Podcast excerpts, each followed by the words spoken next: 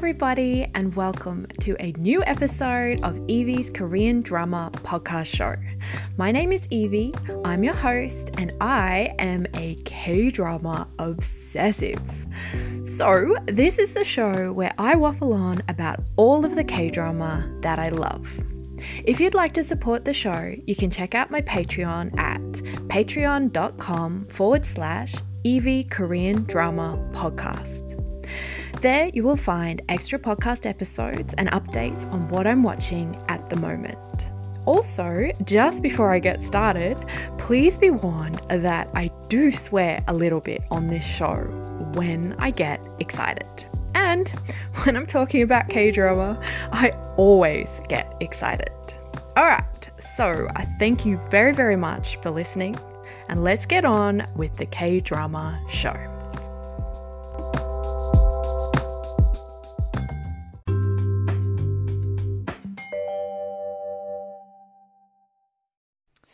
So, today I have decided to talk about one of my favorite Korean dramas of all time. Um, I feel like it's been a little while since I did one of my um, 10 Reasons to Love uh, kind of episodes where I do pick one of my favorite dramas and then I kind of talk about the things that, you know, appeal to me so much about that story and why it is that I love it so much. And, you know, usually with my favorite dramas, you know, I do rewatch them a lot.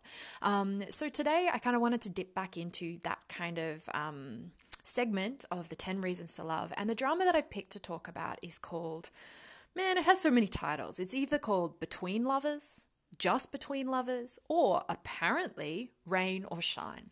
Um, I know it as Between Lovers.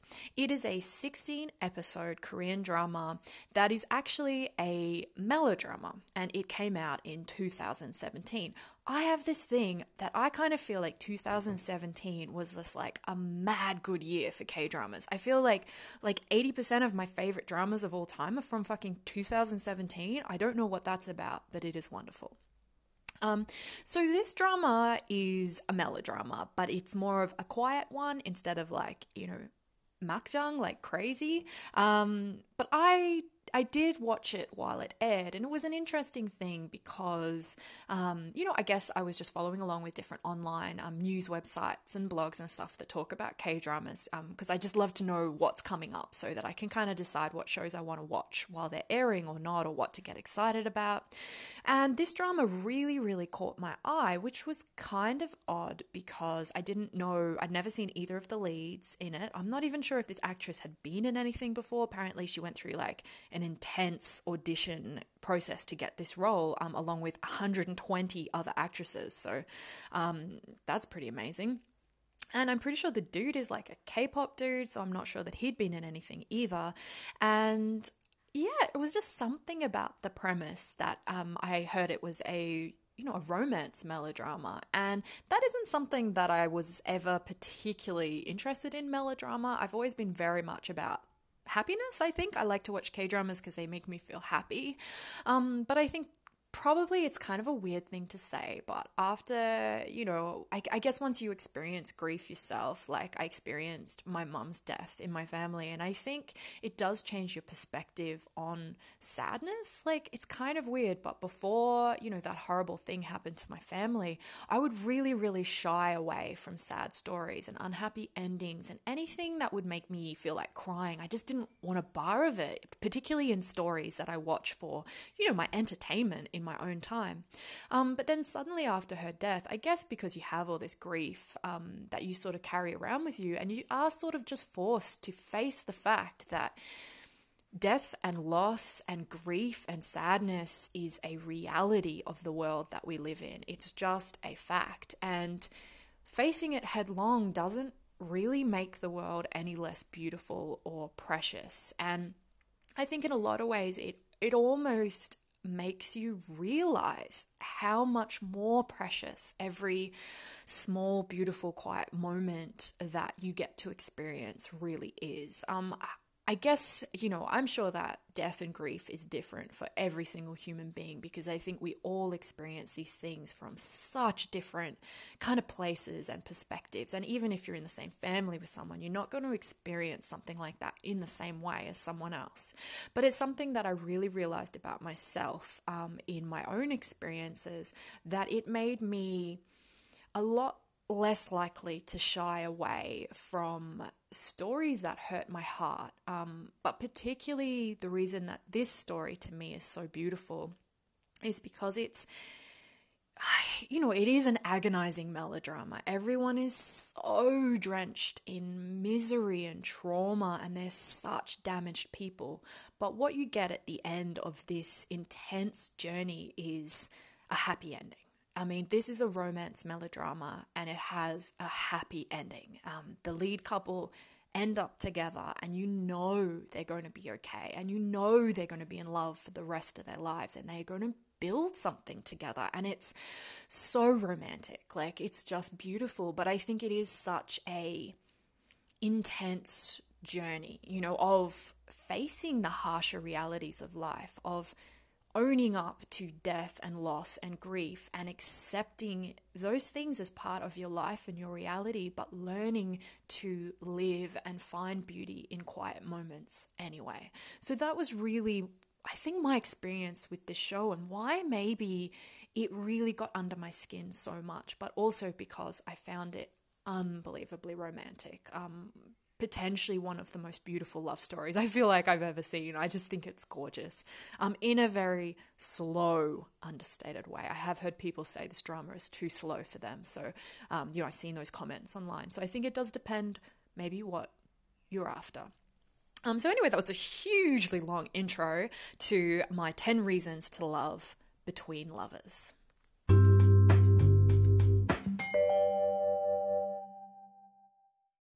So, from my list of reasons to love this Korean drama, um, I have picked the idea of melodrama. So, like I said, I'm, I've never been a huge fan of it, um, but I know that in Korean dramas, melodrama is mad popular. Like it's it's huge. A lot of the biggest K dramas of all time are full on melodramas. But I feel also that within Korean dramas, there are very distinctive, different types of melodramas. So you have what's called a makjang, which, from my understanding, is like you know, it's like a bold and the beautiful summer bay type thing where, um, you know, everyone's going to have a secret twin that pops out and actually like steals their husband. And then there's a secret child that just turns up. And, you know, there's death and betrayal and earthquakes and everything happens. And then, so I think, oh, well, that kind of melodrama, um, man, what is it called? Okay, right. I just looked it up, and um, so to give you an example of like a makjang, uh, makjang kind of drama, um, there was in when did it come out? In 2018, there was a drama called The Last Empress. I think it was actually the start of 2019 as well. So, The Last Empress uh, starred Choi Jin Hyuk and also Jang Nara, and it was crazy. I think I've talked about it a little bit on this um, podcast before, but that it would be an example of just like, you know, just madness, complete madness, but you know, everyone's screaming and crying and just emotional and murder and death and just craziness. Um, and another one would be one that was hugely popular many years ago that I really loved. Um, it's such a tongue twister of a title, um, but that makjang drama was called Baker King Tim Tim Tak Kim Tak Gu, Baker King Kim Tak Gu, I think that's what it was called, um, starring Yoon Shi Yoon, and that one was a crazy melodrama, but it was it was great fun, like it was addictive. Um, I it was about baking, and I just couldn't stop eating bread um, for like a year. I was so obsessed with it. But anyway, the other kind of, I think, really popular um, Korean melodrama that isn't makjang is more like between lovers. So this melodrama genre is so understated. It's so slow. There is this you know, misery and agony in the story, but everything, you know, it's not like a lot happens, I guess, you know, and that's the truth. And I think for a lot of viewers, maybe this show is a little bit slow because it's definitely this massive slow burn. Um, it's about one thing, like one trauma that happens to a bunch of people, and then the main drama is set 10 years later. And it's just about the fallout loss, grief, and how you live on after losing a loved one and losing what your life might have been if they still existed around you.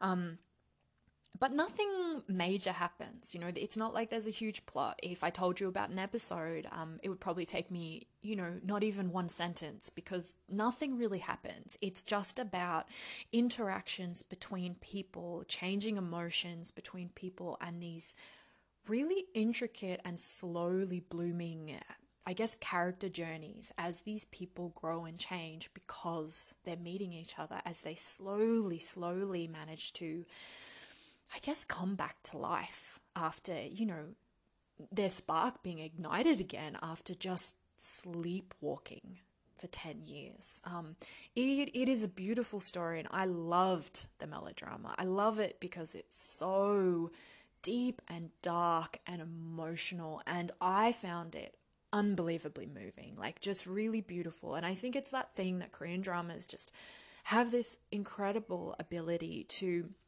really talk about the minutia of emotion and minutia of quiet moments that have so much weight to them um, and tell these stories that I don't know, feels so true in these tiny little moments and the significance I think that they have in in changing your life. Um, so it's a very subtle, nuanced, and poignant um, kind of melodrama, um, is what I think. Um, I have to admit, so the, the length of the drama is 16 episodes, and the first three quarters of the show, for me, um, yes, it's slow, but I loved that about it. But the first three quarters for me was perfect. Like, I just couldn't fault it. I was so in love with the show. I do think the very, very last section um, gets a bit more melodramatic, as you know most shows do. I think if if if the show had cut off maybe two episodes, I think it would have been perfect. But because they did have to draw out the show a little bit longer, you know, there's a bit of a, a noble sacrifice towards the end where one of the characters like, I can't be with you because I'm too damaged, and the other character's like, fuck you, I'm damaged too. Why can't we be together? But, you know, they can't for an episode and then they get back together and it's all good. So it's not like it's not show ruining by any means, but things do enter a more sort of heightened reality towards the end where more bad shit happens to the same group of people than is probably realistic, whilst the rest of the drama is just this. It is very realistic. It's just about trauma and you know post traumatic stress and what these things do to someone and it, it feels just so real and solid i loved it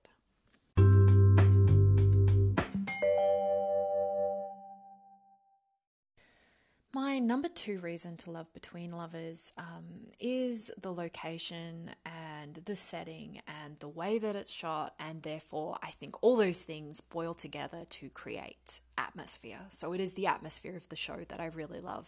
For me, um, atmosphere really plays into. Uh, plays into the things that I really love, I think, the kind of stories. Um, and particularly for dramas, um, the visual aspect of how it's shot can really, really help me. Um, this is this one just happens to have this thing that I just love, um, which is the idea of using natural light um, to sort of I guess light the shots, you know, like instead of having artificial lighting. And I've mentioned this before on the podcast because some of my other favorite dramas have this same kind of element um, but this one's very much filmed, you know, a lot of sunset and dawn shots, a lot of sun from behind people and shadows and silhouettes, and it's it's really used to make, um, I guess, for quite a romantic looking shoot, but romantic in all its grittiness, like its gritty realness. So, like, what we see in this show is a very seedy kind of um, areas of a city. So, we're talking like hostess bars and like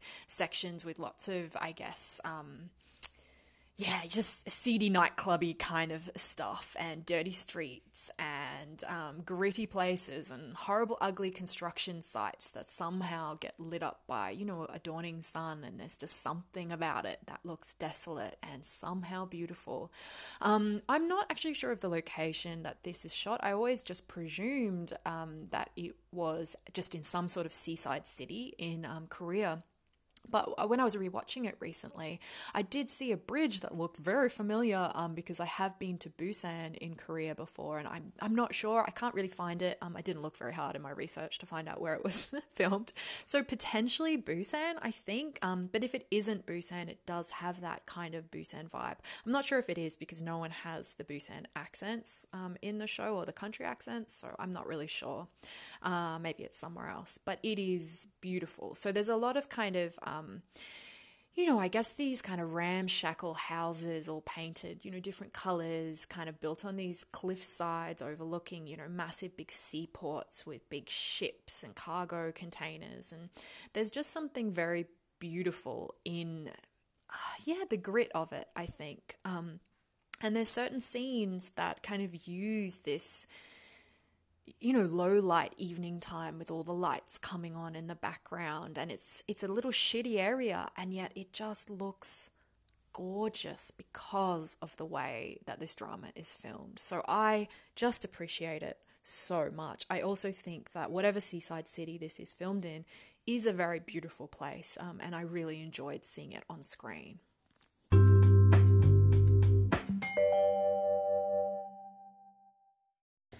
My number three reason to love Between Lovers is the music. So I have mentioned before on the podcast that I'm I'm not really um, a K-pop fan, although you know I've I've heard a couple of BTS songs that I've really liked, and you know I'm not opposed to it by any means. I like watching the video clips every now and then, um, but I think just my taste in music tends to run a little bit away from pop, just in general, even in um, Western music. Um, I like a lot of really old school music. I actually studied music at university um, a very long time ago and you know never did anything with it and never planned to um, but i studied jazz studies so i was really interested in you know music from the 30s and the 40s and the 50s and um, the kind of music that i listen to i guess now kind of does skew away from pop although i still think pop is like freaking great as well. Um, it's just not always to my taste exactly.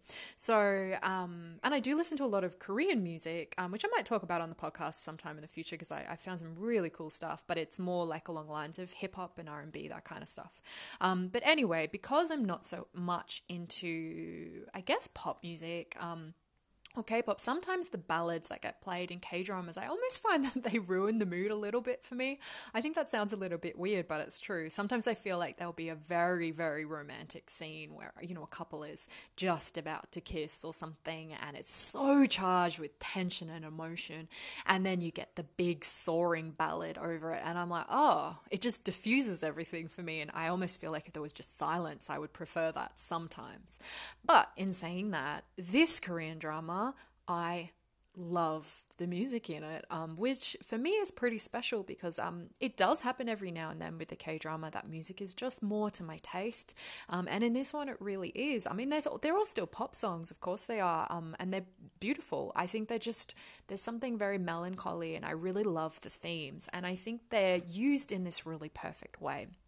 For instance, the female lead in this drama has a younger sister um, who is dead, who has died in the past in traumatic circumstances, and every now and then she she has these like memories that pop up into her head, and there's this song that plays, and we see from behind this beautifully filmed shot of her little sister, who's this beautiful little girl, kind of jumping up and down in slow motion and just running away from the camera with her hair bouncing in a pretty dress and turning around and grinning like all cheeky. And it's the music that plays is so. Oh, it's so moving. You know, it's just one of these things where the way it's shot, the subject matter, and the music all come together so perfectly to create such an intense atmosphere. So I would really suggest if you're into music at all, um, I don't know if, if this would be your thing or not. Everyone's so different, of course. But um, yeah, I would definitely check out the soundtrack for this one. Like it's probably one of the you know, I don't do it very often, but there's one of the K dramas. I was like, I've I've got to have that soundtrack. It's it's lovely. So there you go.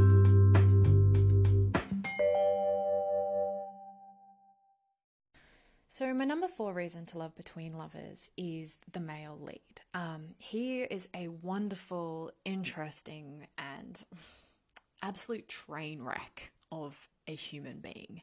Um, so his name in the show is Lee Gang Do. Uh, so Gang Do is played by the actor Lee Jun Ho, who I had never seen before this. I think he's had a few side parts, um, but so he's actually in 2PM, which is the K-pop band, um, which is the same one that Taecyeon is in, who I've seen in like a million dramas for some reason. Um, watching this K-pop guy, uh, Lee Junho, in this drama, you would never, ever, ever like. When I saw like pictures of him dancing on stage and being all sexy on stage, I was just like, what? Like, because it just that persona of being sort of a stage presence and dancing and singing could not be further from the character in this drama. And that leads me to believe that this dude is a really good actor because he embodies this downtrodden traumatized totally fucked up dude gangdu he just he just embodies him so well this actor does. I think he's brilliant in this. And the whole thing about this character is he's like he's so dead inside, I guess, is the truth. He doesn't, he's not really interacting with anything. And because of this, a lot of the show, you know, he's not a very expressive kind of guy. He has these outbursts of, I want to I don't want to say violence because I don't want to make it sound like he's a violent dude. He's being violent against other people, but he has these like bursts of self self-loathing and these moments where it's like the only thing he can do to feel like something is alive in him is to pick fights on the street and basically get his freaking head bashed in like he's just always bashed up because he just can't express himself in any way but the rest of the time, he barely moves his face. You know, he's not he's not smiling and he's not animated and he just looks blank all the time. And yet not in a way that makes you think he's not a good actor. It's a way where you you know it's nothing to do with acting. It's this character, this character he doesn't feel much and it means that you know a lot of it is his eyes. You can just see, I guess, what the character is feeling from these tiny, tiny things that the actor is doing. And so when the actor gives like the tiniest, tiniest little upturning of like one corner of his mouth, like the t- almost a smile, but barely, like it feels like such a huge moment um, whenever that happens in this show because it's so rare and it's so noticeable, I suppose, um, to see him smile or to see him laugh. And also, you know, when he smiles and like his eyes get all small and crinkly and look really nice. And it's like, it's a moment, it's a real moment. And of course, it's a moment for the female lead when she sees this as well. It's very striking, I suppose, because he's just such a damaged human being. So, I guess I should actually tell you guys a little bit about the story of this show.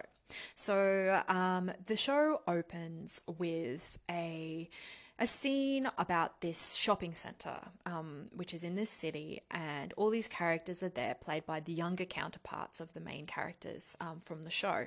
So they're all about 15 or 16 or 17 or something like that, and they're hanging out in the shopping center and they don't know each other, it's all separate. But basically, the shopping center collapses and um, a lot of people die 48 people die including you know the male lead's dad. So Gangdu's dad dies and the female lead whose name is Moonsu um, her younger sister dies in this accident. And then the rest of the show is about set 10 years later and it's about the ripples of this experience. But the thing that you slowly begin to find out as the show goes on, um, particularly about Gangdu, is he is so haunted by this event. Not only did it ruin his life, um, he was sort of, I guess, on a fast track to be quite good at soccer and, you know, really, really do well, like be a proper player maybe for his country and um, this this accident completely ruins that. But on top of that, he's you know him and his younger sister. Um, they only have their dad because their mother has already passed away, and the dad dies. He's he's working on the construction site because some of the shopping center is still like being finalized, and um, his dad dies in the you know the whatever the collapse, and um, because of that, Gangdu basically has to suddenly become a father figure to his younger sister. He has to look after her, he has to pay her way, and he ends up taking out a massive loan so that she can go to university and study to be a doctor. So he has loan sharks on him, and it's just like he just immediately, from the time he is this very young man, and he's so angry. Like he is just barely contained fury. And he just sinks into the seediest world, you know, that he never would have even touched if his dad had been alive to look after him. So it's more than just the loss of his father that ruins him. It is also the loss of what he could have been, the loss of his innocence, the loss of hope, and the loss of a chance for him to live. So by the time we meet him again 10 years later, he's just like this unfeeling drifter who's just turned off. He's just always in fights. Like whenever he like get it gets too much for him, he just lashes out and he ends up in, you know, fights. So he's always cut up and bashed up and his face is all fucked all the time. Um, but other than that, he just sort of drifts around, you know, and he's best friends, I guess, with two women. One is quite elderly and is this really cranky old halmoni, like this old grandmother who like works in um kind of like you know in a seedy old street in the city and she's um, sort of a doctor um, but she's like an off the books doctor. So if you are say an illegal immigrant that's where you go if you need help um, like medical help um, or she helps um, you know look after all the hostess women or i guess you know that kind of seedy underbelly stuff. And then his other friend is this slightly older woman this incredibly beautiful woman who is um, you know owns a hostess bar. And so you know he's just so he's so just it's all underbelly stuff and he his life is just going nowhere I guess and he doesn't even give a fuck because I think the truth about this character is that he loathes himself and that is a big part of the drama I think is trying to make him realize that he's worth anything, that he's worth having a love story, um, that he's worth existing. Um, and the thing that we really find out about him throughout the drama that's the big kicker is um, him and the female lead Moon Soo um, did meet during this collapse. Of course they did. You know they have the the childhood co- connection or teenage connection. Um, but what happens is when the building collapses, he wakes up and he's underneath all this shit, like construction shit everywhere, and he's trapped under the building. And a lot of people get trapped and up above, like you know, this the rescue teams are trying to get them all out, but they can't even fucking find these people. Um, and poor June, uh, poor Gangdu, uh, you know, his soccer career is over because he has a fucking metal rod freaking lanced right through his knee, basically. So he's fucked. He can't move. He can't get out. He's just stuck there. And he meets Moonsu, who's also stuck there, and they have all these conversations. And then eventually she gets found. But when she gets pulled out, she hits her head and she is just so traumatized. She loses her memories and she never gets a chance to tell the rescue team that that boy is still down there. And he ends up down there for many more days. And he ends up down there in the same tiny section with this other boy who dies in front of him. So he's basically stuck under the earth, thinking he's going to die with a dead body of a boy his age. And it fucks him up uh, royally, as you would expect completely. As a character, I love him. I loved him. Um, he's so ruined and damaged, but you just want him to crawl out of that hole. You want him to survive. You want him to find a shred of happiness in your life. Obviously, I meant his life, not your life. I hope you have many shreds of happiness in your life.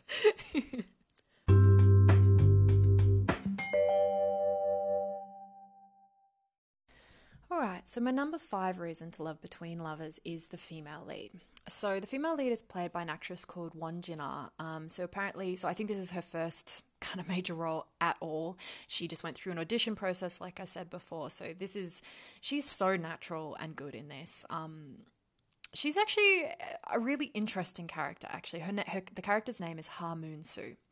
Um, the reason I think that she's interesting is because she's, I guess she's very normal. So she's not a female lead I guess that's lashing out or has this like strong, bold personality or is so damaged that they're so shy that they can't talk. Like she's just this kind of medium that is so recognizable to, you know, if you met her, you, could meet her in real life. She's she just feels like someone that could really, really exist. And I think it's really interesting, I suppose, to and I kind of like it. They haven't given her any, you know, big special sort of personality quirk or big thing. They really haven't. She's just quiet and nice and lovely and thoughtful, but she still speaks her mind and she still interacts and she is just normal, but in this really endearing, likable way. Um, she's very, very natural, I think, in this show, and I really liked her. So, the big difference between Moonsu and Gangdu is that after Gangdu experiences this intense trauma in his teenage years, it, you know, it's so full on that it consumes the rest of his life and it ruins him. For Moonsu, it's so traumatic that she buries it deep and literally forgets that it ever happened. So when these two sort of come across each other's path again in the future, and they both end up for different reasons um, working in different capacities on the construction of a new building on the site of the shopping centre collapse. So it's very traumatic for both of them to be there. Um, but for her, she has blocked the experience of being caught under the ground for however many days she was down there with Gangdu. So Gangdu realizes quite early on who she is, and he realizes that they had this traumatic experience together. And, you know, she was an absolute, I mean, they were both a lifeline for each other. They were stuck under there as young, you know, young teens and thinking they're going to die. Um, so they have a very, I guess, intense sort of um, experience together. Um, and he meets her again. So that's a pretty big deal. But for Moonsu, she has. She hits her head, but really, I think it's a trauma thing. She has blocked it out. So she vaguely remembers the initial collapse, like when the building starts shaking, and then she wakes up in the hospital. So she forgets that she's ever met him. And Gangdu ends up struggling like so much with this idea of he's fucked and she's dealing with her traumas but trying just do her best and get through life and she is not as fucked as he is. And is it right to tell her the truth of what happened? That to get her you know by telling her that it was him and what happened to get her to remember something that traumatic he doesn't want to ruin her life by forcing her to remember something that she doesn't want to remember, but at the same time, he so badly wants her to remember because then he's not alone anymore. You know, there's someone else to share this awful thing with, and that would, I think, alleviate some of his pain. So I really, really like Moonsu a lot. There's kind of like a love triangle element, but it's so barely there, to be honest. There's a second male lead who sort of hovers around and stares at her a lot, and he has his whole own other trauma stuff related back to the shopping center collapse, of course. So everyone's very fucked up in this show. Um, but Moonsu, I really liked it too. You know, like if you put Gangdu and Moonsu together, you would never sort of see them as a couple. And I think that's a thing that a lot of the other characters sort of think in the show as well. You know, he's just this real rough dude from like the seedy side of town. And she is, you know, she lives in a bathhouse with her mum. And her mum is just turned into a complete alcoholic because of the guilt of losing her daughter. Um, the mother really feels like it's her fault for pushing the younger daughter a certain way. Like she basically brought her to the shopping center that day for certain reasons. So the, the mother is an absolute wreck. And Moonsu is just, she's so quiet but she's just getting on with life and she's really ready, I think, to live and breathe and kind of let it go, I think, at this point. And when she meets Gangdu, even before she knows that he was involved, you know, in that he was there at the accident or anything like that, or that he lost someone, she just, she's interested in him. I think he just interests her. There's this spark of she wants to know about him. And he's obviously into her straight away as well. But I think for him, it's a little bit more of.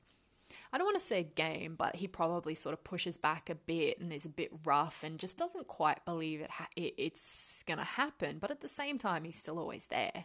But I kind of like how outgoing she is. Um, I don't want to say in her pursuit of him because it's not like that, but she still isn't embarrassed to sort of kind of go find him and go talk to him and ask him questions. And at first, I think you're not really sure if it's a romantic thing or if she's just she's just interested in who he is. And you it makes sense when you watch it you get it. But i think pretty quickly it's pretty obvious that she just likes him. She really really really likes him. And he obviously, you know, just their interactions make her think and they make her feel. And, you know, he's super hot and his face is always cut up and he looks nice. So I'm sure that has something to do with it.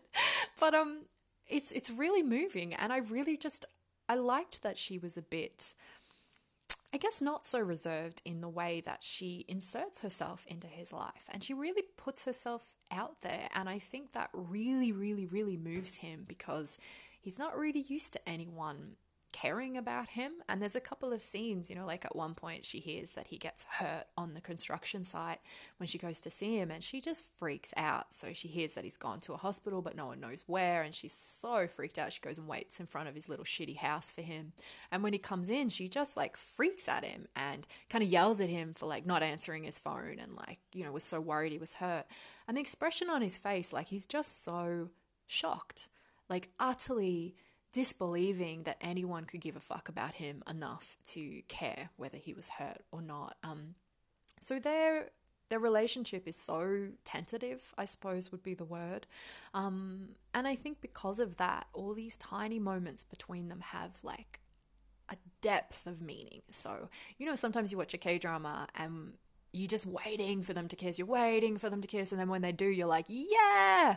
Well, this one, it's like you're just waiting for you know him to t- like crack the smallest bit of smile, and then that's a huge milestone. You're waiting for like her to touch him on the arm or something, and it's a huge milestone. So it's such a slow burn kind of affair, um, which I really really love. So I really like Moonsu. I think the thing that's nice about her is just how natural she is. Um, she's very endearing and likable, but strong and fragile at the same time. You know, um, she, you can see that she's cracking under the pressure of this traumatic past, but I think she's also much more focused on living well and breathing and being happy than Gangdu is, only because he believes he can't.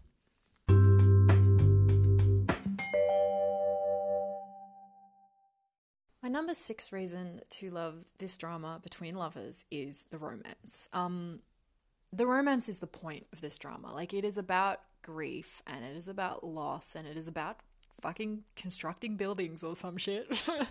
but it is it is about romance. Like it is a romance melodrama. You watch this because you want to watch the romance, I think. I don't think you would watch this for its plot or anything else, you know. Um certainly has a lot of poignant moments about you know, life as well. And um, daily you know that kind of stuff it, it certainly has this this beautiful themes running through it but definitely the romance is the main theme. It is the main thing that's going on in this show. And like i've said it is just excruciatingly slow in a way that I adore. Um, but it is it is very very slow burn, um, which is my favorite thing. But I think maybe sometimes people can find it too slow. I don't really know. Um, I just loved it. I, I found this show so utterly romantic. Um, there's, you know, and every single interaction between them, because it is so slow, it really, it's just so emotional and carries so much and kind of shows so much about what they're thinking and feeling. And, you know, at the start of the drama, or sort of towards the start of the drama, when you're still getting to know the characters, and there's this, you know, these scenes where she sort of, Moonsu's just sort of kind of turning up around him quite a lot and being near him. And then Gangdu sort of organizes a thing at work. He gets given a job he has to do. Um, and he sort of, you know, he asks that he, he has to do it with her. So, you know, they get assigned to the same job so they can spend lots of time together. And he's more like push and pull, I suppose. Some, some points he's like going to seek her out, and other points he's kind of like walking away. Like he's very hot and cold, I suppose, because he just doesn't really know what he's doing. Um, but you can see him smiling more um, when he sees her and just seeking her out and just generally being happier in his life. And then this moment happens where he gets this call from his sister. Um, so, his younger sister, who's the doctor that he's paid for her to get through university. And he gets this call from her, and his whole face just lights up because his life is just lately gotten better and he's starting to feel happiness again. And his face lights up and he's like, Wow, you're calling me so early in the morning. This is so great. And they have a very strained relationship. And the sister is furious at him because the loan sharks have turned up to her hospital and embarrassed her in front of her colleagues and, you know, um, because he's missed a payment. And it just, you just see it like he's so apologetic to her. He's so ashamed and he's just like, I'm sorry, I'm sorry, I'm sorry, it won't happen again, it won't happen again. But you just see the world crashing down on him. This this idea that for a moment he was feeling happiness and felt like maybe he could potentially be happy or he deserved happiness. And with this, you know, turn of events, he, it suddenly reminds him in his eyes what a piece of shit he is and that he is so undeserving of anything. And so, you know, immediately he just runs straight off to the loan shark place and just launches in there and gets into a huge fist fight and is just so manically angry. And it's it's sad, you know, it's just really sad. And I think the whole romance is just built up of these these moments like you know a scene like that doesn't even have moon soo in it and yet it advances their romance so much i think um, through the storytelling. And because you can see what he's feeling he's starting to feel like he could have this and then he's seeing it taken away. And then the next scene you know he goes to find moon soo and he's really really late to get there and he's all cut up and bashed up and she's pissed at him because he was supposed to come meet her for something. But then instead of you know, kind of chucking him aside and getting really angry. She's kind of like fussing over him. You know, she starts like wiping down his jacket and trying to fix his hair and looking at his face and the cuts. And there's just this moment where he's quite struck by it. You know, like she gives a shit about him and he's not used to it. And so it's just this constant push and pull. And the romance is just beautiful. I loved it.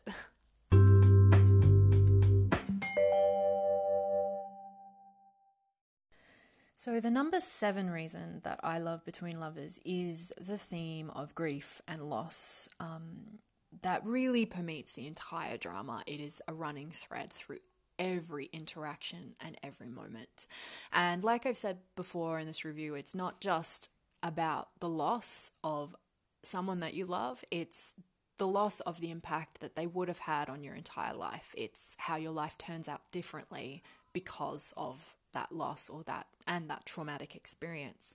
And it's sort of explored in many different ways. Um, there's so basically these two characters, um, Gangdu and Moonsoo, because they're kind of working for this construction for this building, and they end up being put on a a job, which is th- because it's on the site of this building collapse where all these people died there's going to be a monument put up, um, you know, like a remembrance monument.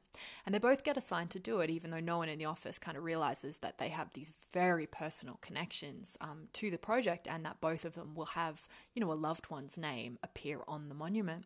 So they start going out um, to visit other monuments and, you know, kind of looking at plans of how to do it and, and trying to think about it all. And uh, one of the, I guess, one of the the ideas that they kind of come across is the idea that a monument isn't for the people who died. It's for the victims who got left behind, and they were victims too. They were just as much, if not in some ways more, um, you know, impacted by this terrible, terrible thing that's happened because they're the ones that have to struggle onwards after it's happened carrying that loss with them. And so there's a lot of, I guess, different ways the drama sort of explores these themes. But at one point, um, you know, Gangdu and Moonsoo are going to try and meet family members, still surviving family members of the people who died in the collapse. And they go to this, just this little shitty place up on this hill, like, you know, little dirty hovel homes. And they come to this one and it's high, like got a high gate and they can't get in and they're looking for this elderly mother of a man that died in the collapse um, to talk to her about their project. And Moonsoo, like, she can't get in, so she's sort of walking around the side. And then Gangdu just has this feeling that something's wrong. Um, he can see the doors open, but no one's coming. So he, he just jumps over the wall, gets inside, and, and walks in. And he kind of gets into the main room and he can see, like, he just sees this woman's feet poking out. And he can tell that she has fallen and she has died and she lives alone and there's no one to look after her because her son's already dead in this collapse. And it's so sad. Like, like it's traumatic. Like you just you feel so sorry for him because he's so hurt by seeing it, like just so hurt. But then when Moonsoo comes up behind him, he just turns around and explodes at her, like, don't come, don't come any closer. And she's sort of like, why, what? And keeps coming. And he just screams at her, like, stay away. And I just think it's such a this interesting thing like he's so hurt by what he's seen but at the same time he wants to protect her from seeing it and it comes back to that push and pull within him of does he want to tell her the truth about this traumatic thing that she's experienced or does he want to let her live you know and if she's okay, then maybe that's enough, but he's drowning. And it's just such an interesting, I guess, dynamic between them that all ties back into this idea of grief, I suppose. Um, so I really, really liked the way the drama explored the minutiae of it and maybe different themes relating to it. And I guess the idea of facing it, you know, maybe not burying these things, not turning away and pretending that they're not real. Like, in order to live well, you have to accept that these awful, awful things that happen are part of life. And that's just the way it is. Um, so I really, really, I really loved those themes in this show. I found them very moving.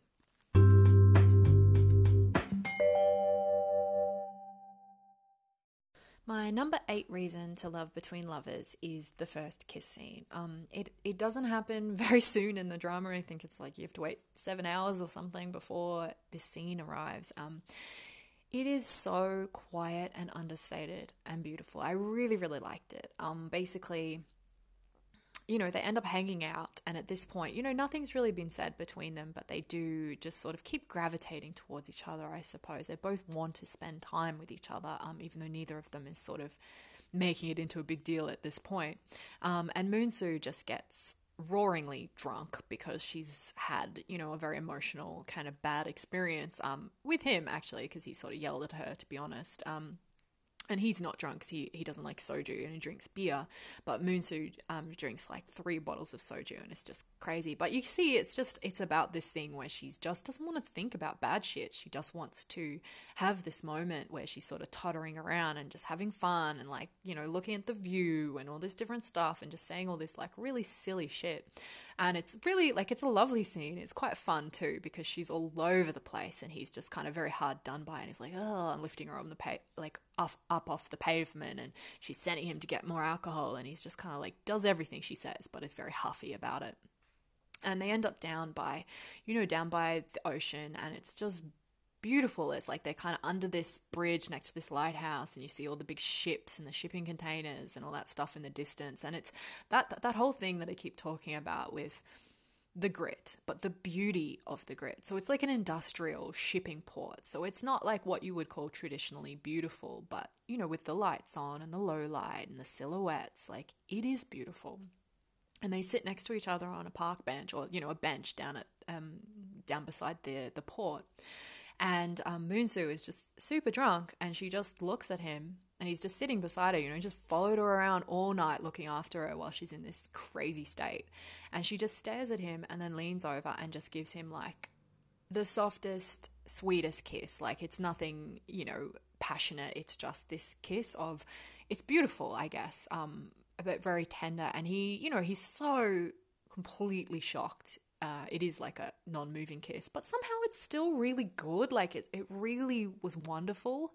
And then, um, you know, she just sort of collapses against him and goes to sleep. She's so drunk. And, you know, the drama kind of shows a little bit of like he's sort of like a bit awkward or whatever. But then there's this beautiful scene and it's the next morning and she wakes up and she's still like kind of leaning on him and he's got his arm around her and she's wearing his jacket and, you know, their silhouette over like the sunrise over the water and it's just beautiful so beautiful. And he stands up and stretches, and she's really, really embarrassed. She doesn't really know what happened the night before, but she knows she knows that he stayed out all night holding her up and letting her sleep on him. And it's very, very intimate and personal, like kind of feeling, I suppose. She knows that something has shifted and she's very embarrassed um, for being so drunk. And he, you know, just doesn't say anything and he stands up and then he just kind of offers her his hand and is like, let's go. And it's this I don't know, it's such a powerful, beautiful moment. And I think it's like such a good example of what this show is so good at, which is, you know, swoon worthy romance, but in these tiniest, quietest of moments. Um, you know, no big, you know, 12 Dozen Roses and like, you know, ballads and songs, um, you know, that kind of uh, big gesture stuff. It's just in the quietest small things. And this moment where he's been willing to sit there in the cold with her all night long and then he stands up and offers her his hand is just so romantic. Um, so it's a different kind of romance story, I suppose, but I, I just love it. I love it so much.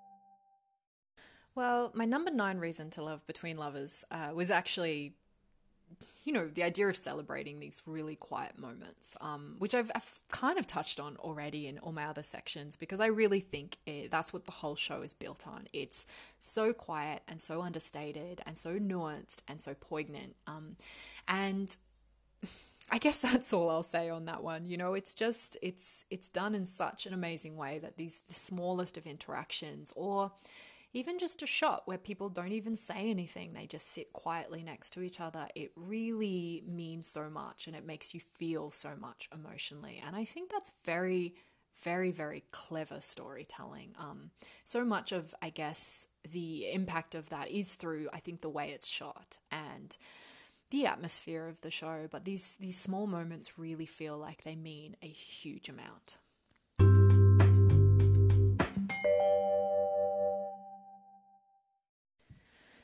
My number 10 reason to love Between Lovers uh, comes back full circle, and it's just the romance again. Um, I had to put it in twice because usually that's my favorite aspect of any show. That's usually why I love it so much. Um, but it, you know, it's why the show exists. It's what the show is. It's what the show is for. Um, and it is, I think, one of the most romantic K dramas I've ever watched. So that's it from me um, on Between Lovers and my 10 reasons to love it. Um, I hope that if you haven't seen it and it did sound interesting to you, that you might check it out. I think it's one of those kind of underrated gems. Like the people that are fans of it are like mad fans of it, like me.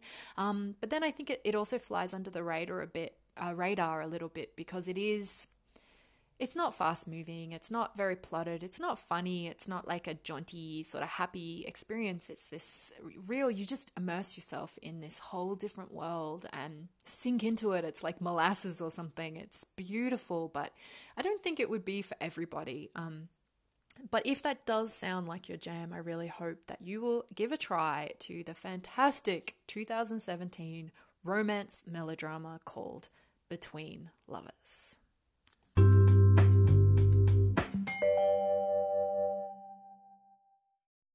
So now it is time for my random thing of the week. Um, but this week, my random thing isn't actually that random at all. So that is a change of pace. it's like a plot twist. Um, so basically, I've just picked a quote out um, from Between Lovers. It's just something one of the characters said. Um, and I think the whole show is just filled with these little, you know, nuggets of wisdom, um, as many K dramas are, I must say. Um, but I really enjoyed this one, so I thought I'd just read you out this really lovely quote. Um, it is a quote from the old halmoni, who's the old grandmother, who's like the, you know, she kind of works in this weirdo underground doctor place that he's always going to because, um, you know, he has knee pain or whatever. Um, but basically, she's this old cranky woman who is um, Gangdu's really close friend, you know, and it's it's quite a sweet, strange relationship that they have. Um, and here's this nice quote that I liked: "Things you can't change, no matter how hard you try. Just leave it alone. Don't try so hard. Sad and painful things are always with us. We have to accept it. What else can we do?"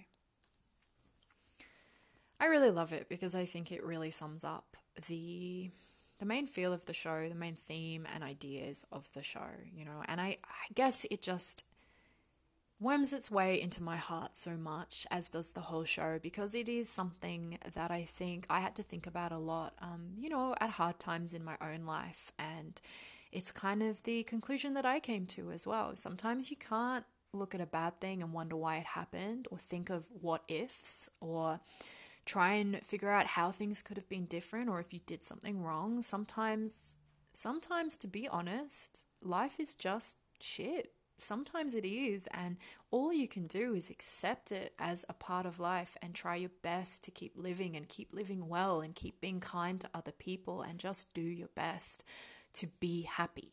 And I think that that is worth it, you know? Um, I really do. So, yeah, I think, you know, it's the kind of show that made me feel, but also think.